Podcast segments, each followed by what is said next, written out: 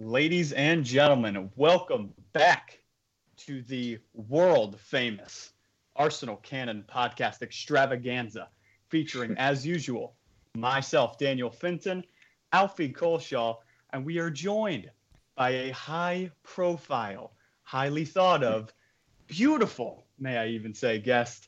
He is known for his amazing podcast, the Arscast, also along with his awesome blog, the Arseblog. He is notorious for his deep, smooth voice that I would remin that's that's quite reminiscent to a fresh bowl of gelatin at the bottom of Mariana's Trench. Andrew. Gelatin. Uh, thank you very much. Nice I, it's it's the first time I have to say I've ever been introduced on a podcast and called beautiful. So thank you very much. You've a, a world first right here. Oh, absolutely. I'm sorry that you haven't um, encountered more honesty in your prestigious career because I'm just just being honest with you, Andrew. Thank Alfie, you, man. You as yeah. well. Welcome yeah, back. How um, we doing? Still ill, so yeah, still sound a bit rough. I don't know if you can tell on the on the audio, but yeah, getting better. One day, one day. Alfie is uh Andrew. Just to let you know, Alfie is a very sickly individual, and we just can't seem to get him healthy. So if you happen to know any really good, maybe vitamin C supplements or anything like that, please feel free to let him know. Yeah, like um, I, I would say probably you know healthy diet, no alcohol, uh, no fast yeah. food. Uh, eat lots of vegetables, drink lots of fruit juices. I'd say those could be a, a first step, but uh, uh an unfortunate one yeah. because you know who wants to live without Don't all those good things? Yeah. Exactly. Yeah. Particularly alcohol. Definitely a problem. Yeah. I so we hope to we hope to get some some good knowledge from this podcast um, through the likes of Andrew, and we hope to learn some stuff about Arsenal, and also Alfie hopes to learn some stuff about vitamin C supplementation. So, without further ado, I guess we should just get right into the into the Everton matchup that saw us win our third successive match I mean, I, I, I didn't know when I'd be saying that again. It was pretty doomy, pretty gloomy. As of hmm. recent, mm. obviously performances have been improving under Arteta, but we did manage the three points in a highly contested match against Ancelotti's tenacious Everton. Um, Andrew, I'm going to go over to you first. I guess the best place to start off would be with the starting 11. There were a few surprise inclusions in there, including Eddie Nketiah and Danny Ceballos. So just ask you about one of those surprise inclusions, and then I'll go ahead and ask Alfie about the other. What did you make about uh, make of rather Eddie Nketiah's inclusion over Alexandre Lacazette? Was that something that kind of surprised you, or was that something that you could have seen happening even before the game? It was a little bit surprising. Even though he started the last game against Newcastle, and I suppose that was an indication that Mikel Arteta sees something in, in Eddie Nketiah that that he likes and he trusts and he has some faith in. But you know, Lacazette has been. I suppose it's because he's been in that position for so long now, um, and having come through a, a, a, poor run of form where he hasn't really scored, he scored in in the last two games. So I figured that would probably be the um, that would give him the edge in terms of a start. But but Arteta obviously wants to give Nketiah a chance. He kept him um, after he came back on his uh, from his loan at Leeds. He could have sent him out on loan again, but he's kept him, and I do think he's he's rewarded. Um, his manager by scoring a, a, very good goal and playing pretty well overall. I suppose if you look at the, the makeup of the squad and you look at you look at the kind of players that we have for our forward positions, you might say that that Lacazette and Nketiah are, are if not exactly the same, quite similar in that they mm. um, they're both centre forwards. Like you wouldn't necessarily see Lacazette being able to play where Aubameyang plays or Pepe plays, and the same with Nketiah. You don't see him play in wide positions. So if he's going to rotate his strikers and if he wants to keep players fresh, then uh, he, he obviously sees Nketiah, Eddie Nketiah as an option. And you got to wonder what that goal will do for him and his confidence. Um, it can only be a good thing. Oh yeah, yeah absolutely. I completely agree. I completely agree with that, Alfie. Yeah, was there anything you, you wanted to add with that? I think you pretty much hit the nail on the head with that. They are pretty similar players to each other, aren't they? Both very, very high work rate.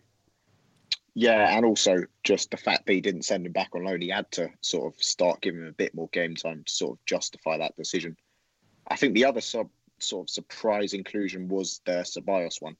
Um, I think it is perhaps a pivot we're going to be seeing a lot more of in future games, particularly in home games against sort of lesser sides. I know Everton obviously in pretty good form, and you could argue a better team. Well, sort of on par with us at the moment, but I think Ceballos yeah, had a difficult start to the game, but I think over the course of the 90 minutes, we did see the benefits of that pivot, um, sort of the progressive passing, and you know, it allowed us to build moves a lot more quickly. So I think overall the team selection was justified, obviously, because we got the result. And yeah, yeah, yeah, I would I would completely agree with that. And you know, beforehand, I was I'm especially at Newcastle when Arteta put Ceballos in for for Torreira. I was kind of concerned about whether or not that would make us a little bit more defensively open, I guess you could say, because on paper it looks a very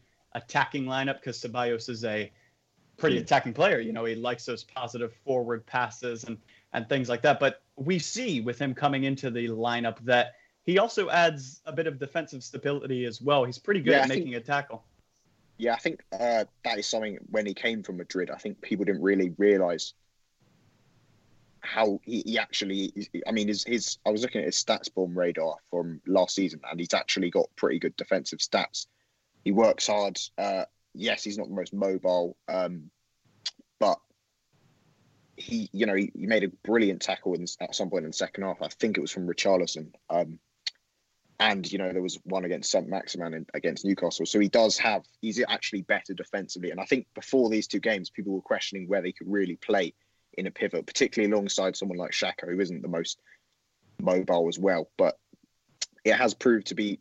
I would say we were slightly exposed at times, particularly in that first half against Newcastle and in the second half against uh, Everton with this pivot because, as I said, they're not the most mobile. But overall, I think Ceballos is proving perhaps why we should invest in him. I know it's quite premature to say that because you know he had the Burnley game and then these 2 mm-hmm. games, but he is starting to improve. So uh, yeah, absolutely. Andrew, any uh, any any thoughts on on that? I mean, do you kind of share the same thought on that? Do you think maybe we should look to invest in Ceballos, or is it too soon to say? Uh, I, I would just want to see a bit more from him on a more consistent basis. You know, it's very hard to judge players on that period when you know the Burnley game was fantastic and it was that early season optimism, and I think he captured something on that day which resonated with fans. We all had such high expectations at that point in the in the season, you know. Um, but it's harder to judge him and harder to judge the other players really on, on what they did in that period when it started going wrong under Unai Emery, right? We, mm. you know, uh, individually and collectively, things were, were really bad, and he had the injury, of course. I, I like the um, I like the attitude that he has. You know, I like the fight mm. that he has. When there was talk about him going in January you know, he came out and said, "Look, that that would have been the cowardly decision. The the right way to do this is to fight for a place and to, you know, to prove to people that I've I've come to Arsenal and made the right decision." Um, I, I, like that about him. He does have a bit of spike to him. You know, you, you, you remember towards the end of the first half in the Everton game, he got cleaned out by Richarlison. Um, oh yeah, and it was a, you know it was one of those uh, fouls that looked. Was that a red card? No, it was. I, was, don't think so. I, I, I think it's ground, so. it's one of those that looks worse than it is. You know. Um, but oh, okay. there was a period, or there was a moment, like in the second half, maybe about halfway through, where he he was chasing with Richarlison down the down the right hand side, uh, down or maybe down mm. our left hand side. Anyway, he left one on Richarlison made a foul. It was just a foul, but I like that about him. He went back and had a little had a little go back, you know. So you know, clearly there's talent there. There's there's good attitude there. There's um, there's potential there. I guess we just have to wait and see if he can produce over over a period of you know the next three months or so between now and the end of May before we could decide to commit. You know, and I suppose what what what he wants to do as well will be an interesting part of it because himself and Zidane really don't get along. So, you know, if Zidane remains at Real Madrid, he's probably going to be a bit peripheral there as well. So a lot will depend on a what he does and b what the situation is going to be for him at Madrid next season. But look, it's good to see him back. And you know, a few weeks ago you would have said this guy is, you know, this season's Denis Suarez, and now everyone's talking about signing him. So that'll show you how quickly things can change in football. Yeah, exactly. oh, totally, absolutely. Yeah, very difficult to to disagree with any of the points you brought up there. And Alfie, you are obviously local to the Emirates yep. Stadium, so you get to go to more games than that of Andrew or I, which is fortunate for you. Mm. I'm jealous, not going to lie. Um, but Ceballos, I mean, with me watching over the telly, he seems to be quite a a, a well liked guy there. I mean, am I right? He seems like the Emirates crowd really likes him and really gets behind him. Yeah, you heard the uh, the chant about uh, you know Paella and that throughout the game. And yeah, they did seem to respond particularly to what Andrew was saying about that challenge in the first half. Mm. Uh, the, the one on Richarlison, they seem to respond to that very well. And yeah, I think he is quite a light character because of that spike that he's got, and obviously the talent he's, he's beginning to show a bit more in these last few games. So I'm looking forward to seeing sort of how Arteta approaches that dilemma of having Lucas Torreira uh, or Danny Ceballos alongside Granit Xhaka, or whether he tries something like a Torreira Ceballos midfield. Um, but yeah. Yeah, and only time will tell, really. I guess it is a good headache to have for Mikel Arteta, an overage of quality players in the midfield, if you like. And I think that's a good thing. We have a lot of matches every Premier League season, so it's good to have quality players like Ceballos, Xhaka, and Torreira all fighting for for one position. Um, Guendouzi as well. So a lot of a lot of decent players in that in that area for us at the moment. Um, Andrew, I'll move on to you with this one. Sure. I guess we'll get right into the summarization of the game. Uh, not the not the best of starts, I guess you could say, mm. conceding about. I missed that goal, by the way. I was in the. I was still waiting to get into the ground, and then I just heard someone say, "Oh, one nil down." um, so yeah, it wasn't great. No, it's a poor start. All right. Mm. Yeah, about a minute in, we uh, we concede that that free kick. Danny Ceballos uh, making the foul there, obviously. Um, mm. Swings in there. Kolasinac, Kolasinac rather lets Yerry Mina break the line. Uh, David Luiz. I I couldn't quite tell. Andrew, I don't know if you saw it maybe a bit better than I did. It kind of looked like it maybe bounced off his shoulder, if yeah, I'm not mistaken. I think so, yeah. And then uh, Calvert Lewin pretty decent really finish. Well. Yeah, very nice overhead kick there from from Calvert Lewin. What did you make of the conceding of the goal? I guess you could say. Was there any particular party that was the most culpable, or was it just a collective of comedic errors, really? Yeah, well, I mean, I think you have to really look at Kolasinac and, and how he has allowed himself to get dragged that deep um, with, I think it was Yerry Mina that he was mm. grappling with. You know, he's about four yards behind the defensive line when the free kick is taken, and that's mm. just, you know, there are basics in football and basics in defending, and um, you know, to go out in the first minute and just completely lose um, all sense of organisation. I think that will will have worried Mikel Arteta a little bit about Kolasinac, also about his team as well. I think one of the one of the improvements that Arsenal have made is um, you know being more compact defensively, and that doesn't just mean when you are um, when you're playing from left to right, for example, but also when you're defending set pieces and when you're stretched across the pitch, you know, the distances between your defenders and your centre halves, um, it could have been better. So it was one of those where I think, you know, we were caught we were caught out a little bit by the earliness of the, the free kick. Um, you, might ask about the communication and uh, you know whether whether we could have been better organised. I think we could have been. I also think maybe Luiz could have done better with the header. Um, but look, you know, it was a, maybe a bit of a wake up call uh, for the team, and maybe not a bad one because sometimes when you come back from a European away game, it can take you a while to get going. Um, if you're reminded very, very quickly that you're in a game against tough opposition, maybe it just snaps you out of that little lethargy that you were in. I think, I think that was the case because you saw Arsenal respond quite quickly and then dominate most of that first half and also the first part of the second half. It was after that when the legs started to get really tired in, in the second period, you know. So it was it wasn't a great start, but I did think it gave us a, a kick up the arse. Yeah, absolutely. Yeah, absolutely. Um, Alfie, obviously you were there. You did unfortunately miss the goal, which mm. I mean, I get it though. Makes sense. The the time I went over there and visited, um, I was also well, I was late. late. Yeah, yeah. that was my fault. uh, that's okay. It's I, I I could tell you this much as a guy who lives in Florida in a pretty small town where there's not too much traffic. Um, the traffic in London is absolutely dreadful. So I totally get you being late to the game. I'm not going to be not to be too uh, frustrated with you on that one, but you did still see the mood of the stadium um, after the goal. Obviously, we yeah. were all very optimistic prior to it, prior to the early conceding of the Calvert Lewin finish. Did it kind of calm down a bit? Maybe some of that negativity creep back in, or was it still all really chill vibes only? I think the fans have to be given credit for yesterday. There wasn't much negative. There was a lot of booing at half time, but I think that was mainly towards the referee for that.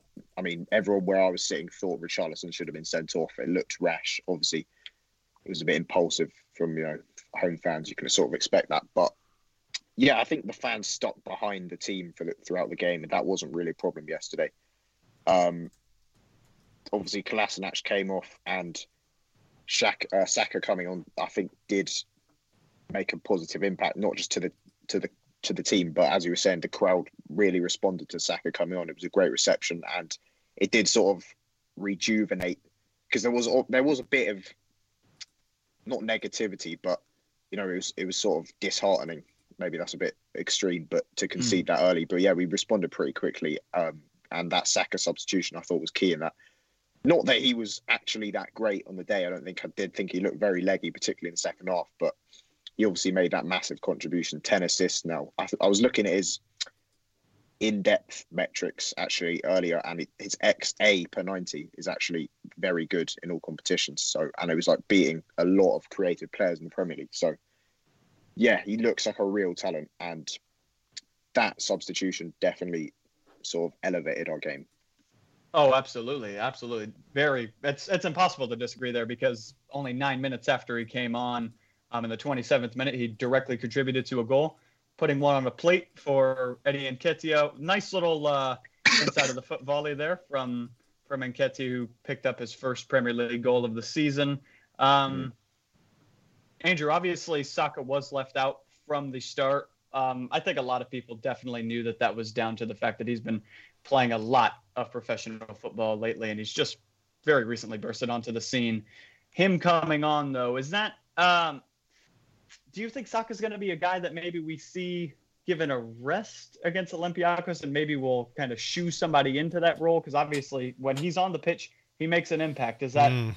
a risk that's, that's kind of maybe Niles maybe? Yeah, yeah. I, or do we do we give him a rest? I, I, well, I think it's a it's going to be a bit of a conundrum now, isn't it, for Arteta? If if Kolasinac mm. is injured for any period of time, which it looks like he's going to be, it looks like he's going to be out for a little while. Um, mm. I, I would imagine if I had to guess, if I had to put money on it, I think Saka will start against Olympiacos and will not play in the FA Cup game on Monday night, which would give hmm. him over a week's rest ahead of our next Premier League game. So that might get a Tierney a bit closer to full fitness or whatever it might be, uh, or, or give Arteta a bit more time to think about how he deals with with the left back position because there is an issue. You, I don't think you can play Saka in every game between now and the end of the season. I think Alfie, you might be right that that Maitland Niles has been left out in the cold. He did very well there for us. People forget, you know, how well he actually did. Um, exactly.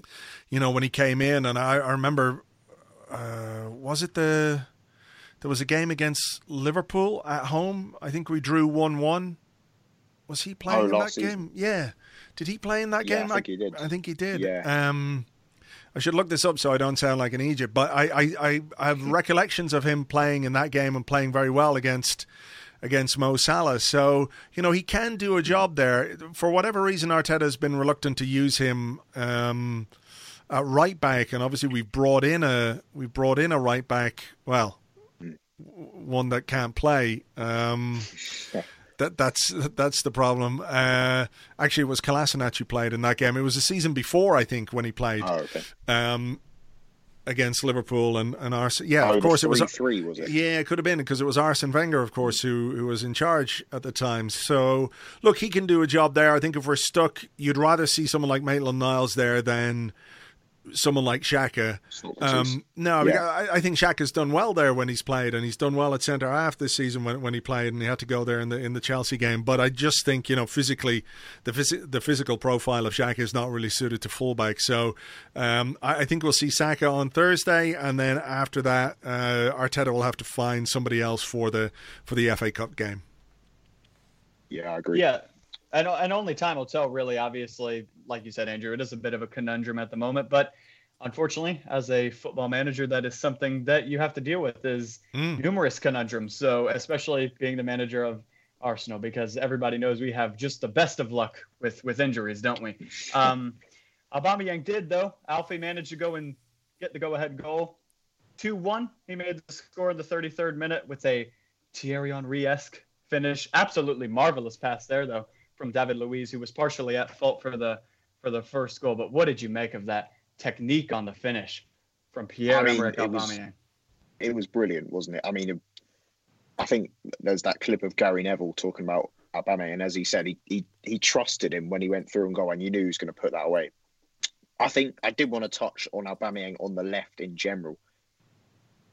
A lot of people go on about it consistently about how maybe it's not getting the best out of him and maybe it's not getting the best out of his goal scoring exploits. I actually think in this system under Arteta, he sort of suits it. You know, he's not the most physically imposing centre forward. So when he's playing centrally, it's not like, you, you know, he, he doesn't, the ball doesn't always stick when it's played up to him and he doesn't always hold it up very well. I think on the left hand side, it allows him to make, it's not like he's playing as a sort of archetypal winger, you know, stuck on the left hand side who's trying to create there. He, you know, he, he's making these diagonal runs constantly. That that goal was an example of that.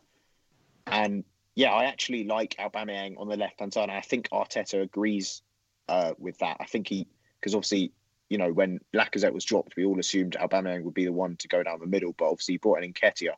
And he, I think he likes the fact that he can make these diagonal runs in behind, and he, it still allows him, you know, when the ball's on the right hand side, to get in the goal scoring opportunities uh, positions, which was shown in the, the, third goal in the box. So I just wanted to to touch on that and say I don't think it's necessarily a big problem, and I do think we're seeing the best of him still in this in this system. Personally, mm. uh, would you would you agree with that, Andrew?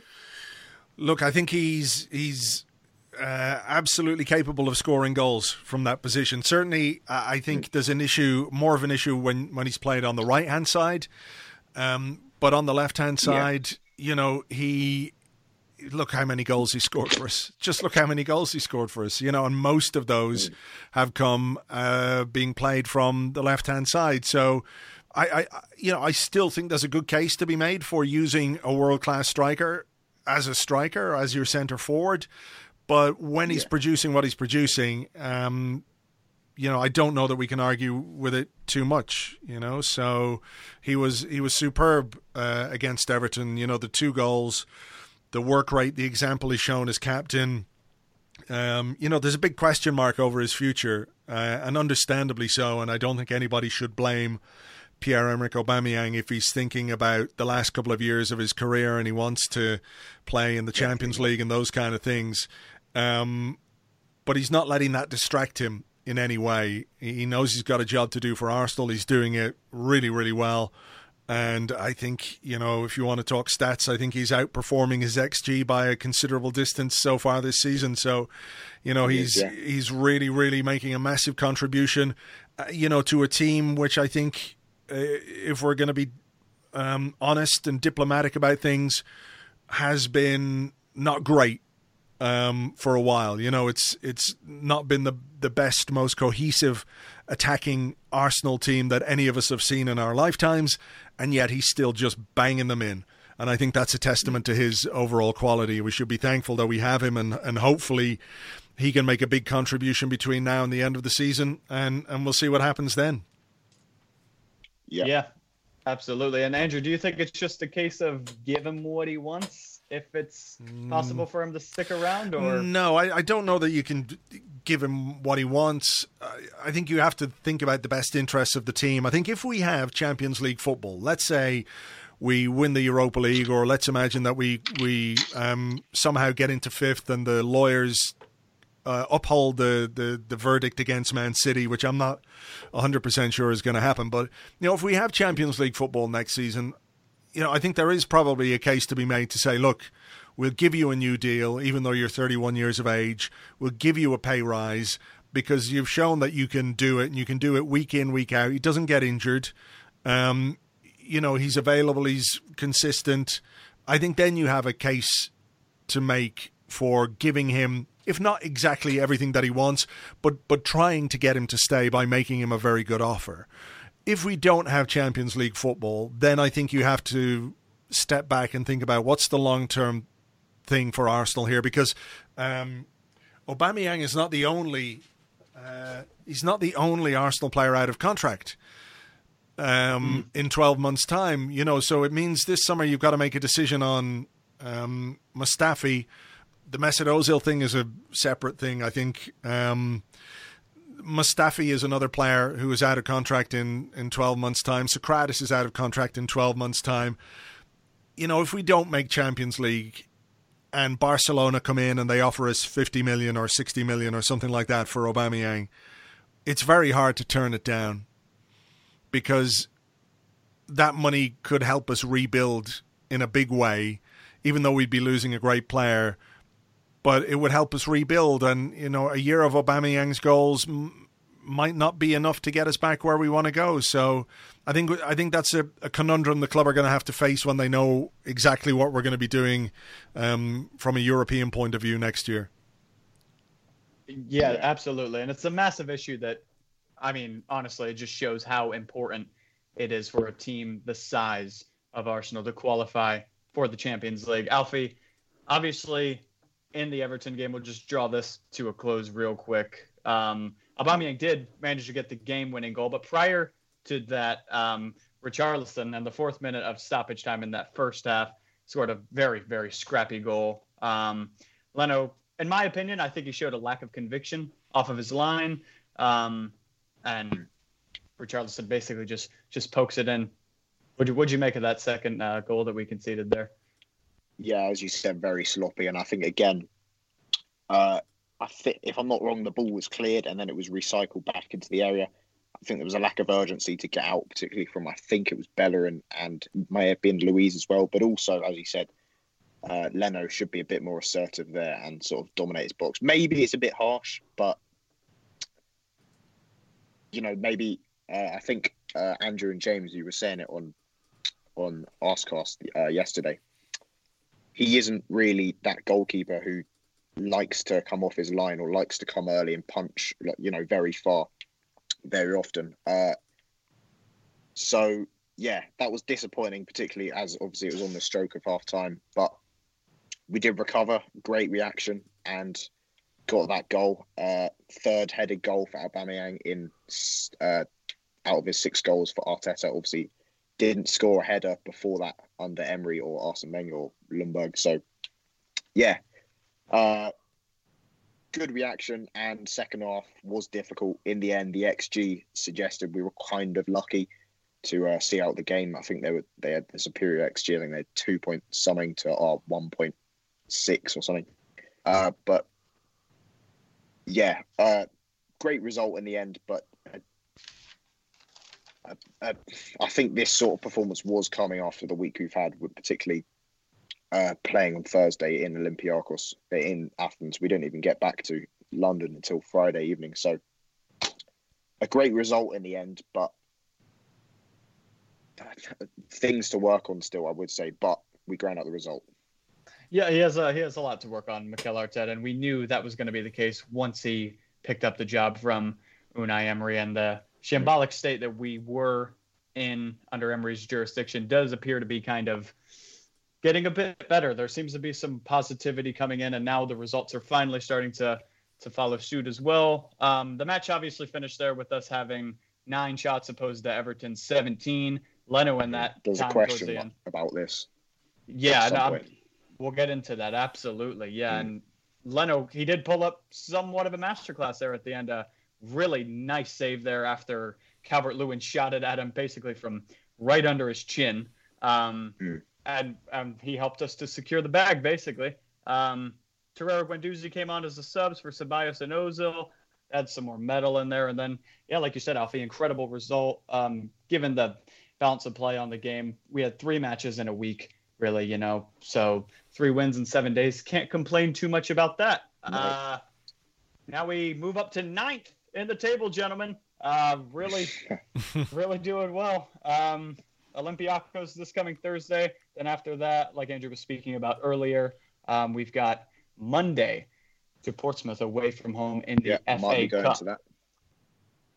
Well, absolutely, that'll be fun, man. Well, make sure to take some pics and and send me them, link me them, will you? Mm. Um, so that's that's pretty much all that needs to be said about the Everton matchup. A good result, um, not the most convincing, I guess you could say, not as convincing as the one at Newcastle, but I guess not all of them could be that convincing. And winning a game that maybe you didn't deserve to win could be an even better sign, or an even bigger sign, rather, of a good team than winning a game that you do deserve to win. Now, moving on to some of the questions that we picked up from Alfie's Instagram. Alfie, was I'll let you kind of take the floor on this. Was there any nice yeah, questions that you had for us?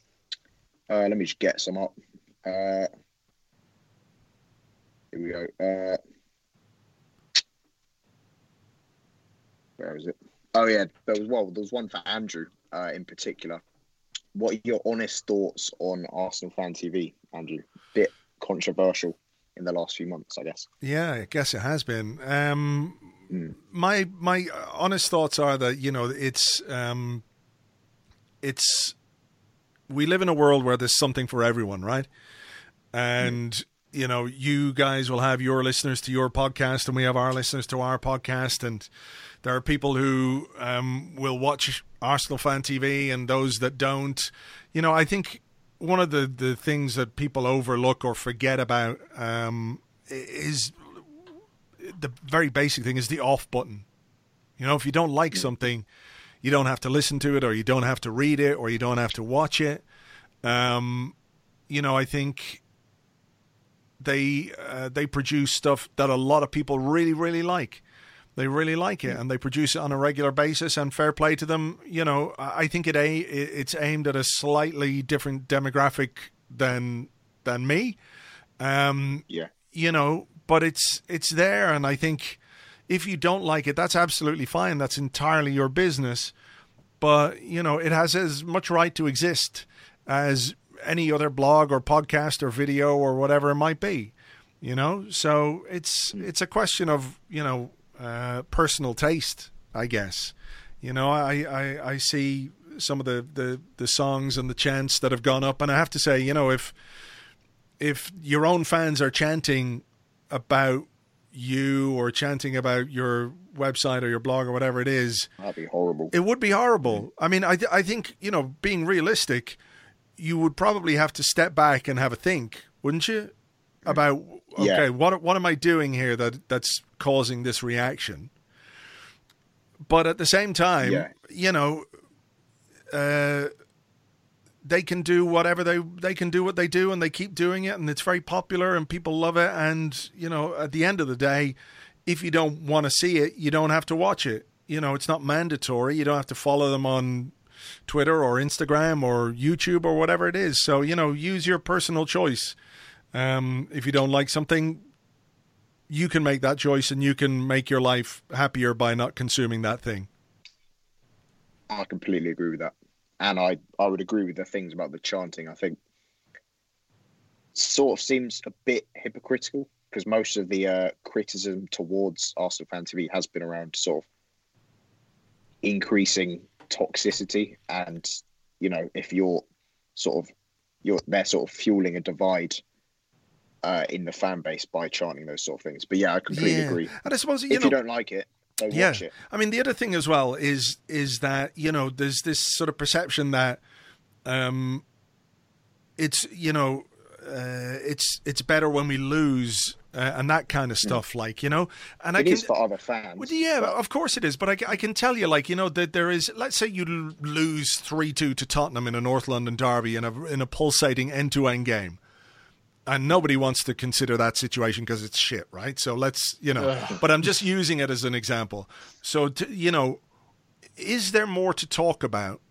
Is there more to say about that game than a 2 0 win over Norwich with a goal in the seventh minute and a goal in the 78th minute and not much in between. You know what I mean?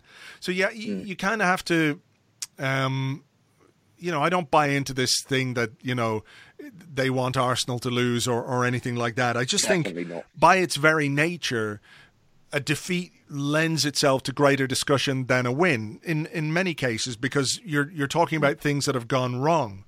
Whereas saying, well, Aubameyang's good, isn't he? Or, you know, that was a great pass from Ozil. You know, obviously you can analyze the games, but I just think that in general that there are more talking points when something goes bad um, than when things go, you know, 100% right. I mean, you can go the other end of the scale and you can win a trophy. You win the FA Cup as we did, you know, a few years ago.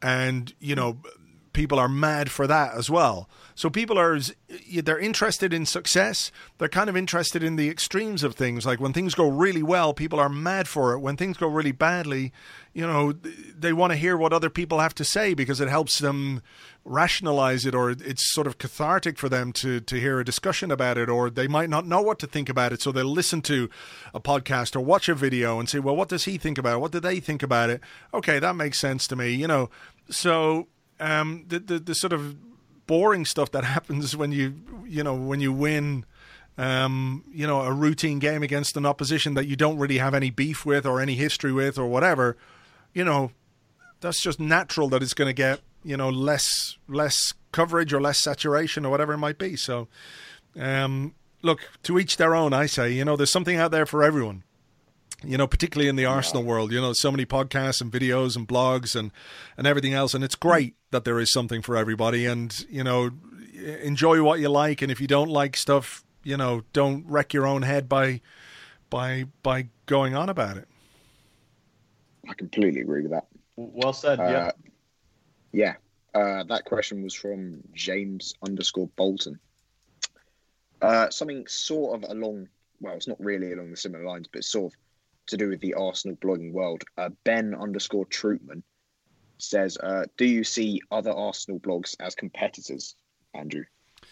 No, no, not at hmm. all. Um, you know, one of the things that I've always done uh, with with Arseblog is in include lots of other Arsenal blogs, you know, and people who've been on the podcast. So you think of, you know, Gunnerblog and Good Player Arsenal and Vision, Arsenal Vision and uh, Goonerholic, our, our friend Goonerholic, who, who died just before Christmas, and yeah. East yes, Lower, and, you know, there were many more blogs back in the day when it, when it started. So I've always been. Yeah. Um, you know, quite supportive and, and very supportive. I've never saw it as competition. Again, for much the same reasons. There is something for for everyone. So if you don't like what I write, there's somebody else out there who's write, writing stuff that you will. You know, um, so it's no, it's not. We're not competitors, and and uh, you know, the, the, the we don't have beefs or or any of that kind of stuff. You know what I mean? It's it's been it's yeah, it's yeah. it's been like in the years that I've been doing it, it's been a great a great community, and I've made a lot of good friends who were other other Arsenal bloggers who you know past and present. Some of them are still going, some not so much. But it's you know it's for me it's been very supportive. Um, so no, not competitors, and I think you know the the more there is out there for everyone, the better uh, it is. And if people have the the time and the energy and the dedication to write about this football club, um, you know, time and time again, week in, week out, day in, day out, well then fair play to them. You know. I'd agree. Uh, yeah, uh, Daniel, was there anything you want to add to that? I don't know why you would, but um, I would like to add about an hour long spiel to it about how I feel about every Arsenal blogger and how much I despise every other Arsenal. No, absolutely not. I don't look to anybody as uh, as competition in the field. Um, you know, especially guys like um, Andrew and James on the Arsecast. Those guys are very much inspirational to people like Alfie and I. And, you know, we just, we aspire to be like the big boys one day. And, you know, no way, no beef like Andrew said, no beef allowed. Yeah, exactly. Uh, same with this. You know, with podcasts, you know, you guys ask me to come on. I'm happy to come on. And, you know, I, I, I ask people to come on my podcast. So I always feel like when when somebody else asks, you know, uh, people have given me enough of their time. I should give some of my time back to to to, to others. So it, it all works. It's like a big circle of podcasting karma. It'll all come back on us in the end. So be nice. Very good answer. Yeah, I agree. Uh, probably got time for one more question. Uh, there's a few more about sort of things we've already covered in as sort of to do with the Everton game, so I'll move away from that. But we've got one from Andy Foreman, which is again sort of on the Arsenal blogging uh, industry. How would you say football blogging has changed since you launched Arseblog? Um, good question. Uh, I mean, how has it changed? In loads of ways. I mean, first, when I started Arseblog, it was nearly 18 years ago. So it was just a it was just a website. Was like a web page.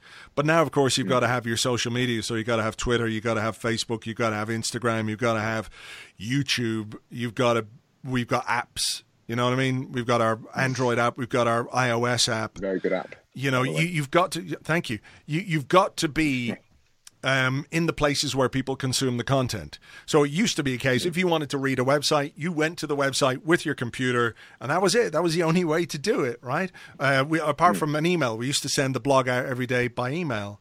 Um, but now you're spread across various platforms and you know people are consuming things in in different ways you got to make sure that like you know if someone wants to listen to your podcast on their telly they can do that you know or you know just basic stuff so um, I, I, think the other thing is that the, the amount of information that we have available to us is hugely, hugely uh, different. It's we have so much more information about every aspect of the football club.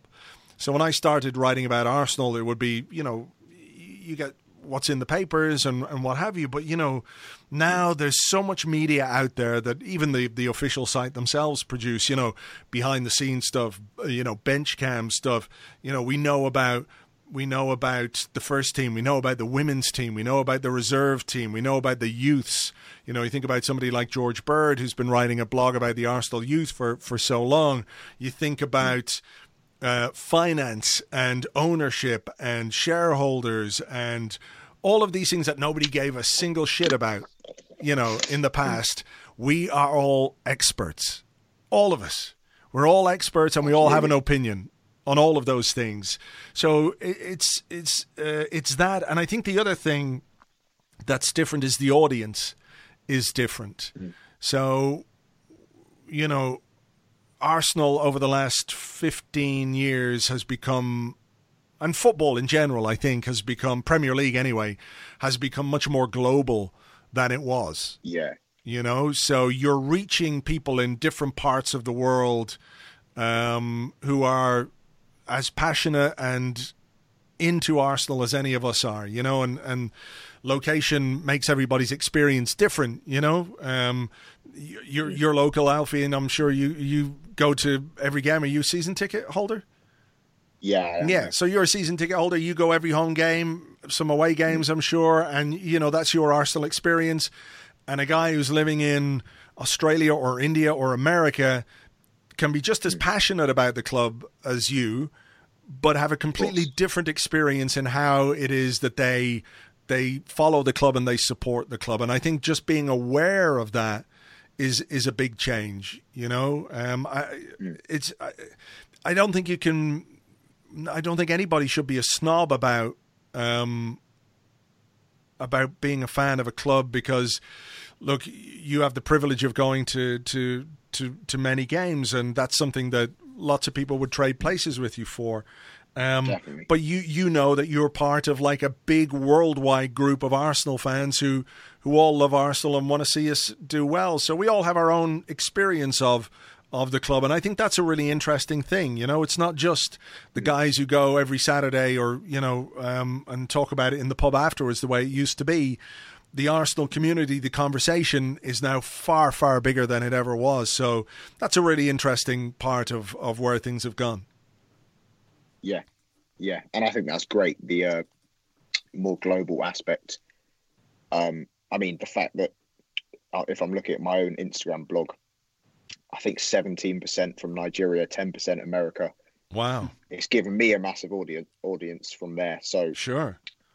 And and yeah, obviously getting different opinions from from people all across the world. And obviously you've got to rate the times they're up to. I mean, even uh, Daniel, you're what up at like 7 a.m. sometimes. Is that right? Yeah, usually, but yeah, somewhere between so, 7 and 10 a.m. Yep. Yeah, exactly. So, yeah, that's great. And yeah, that's interesting to see how how it's changed because obviously I don't really well, I don't remember before, you know, social media and stuff. So it yeah. was a strange, yeah. strange time. Let me tell you, a strange, better, and perhaps happier time. yeah, but look, you know, that's it. That, that's that. The thing is, you can't put the genie back in the bottle, can you?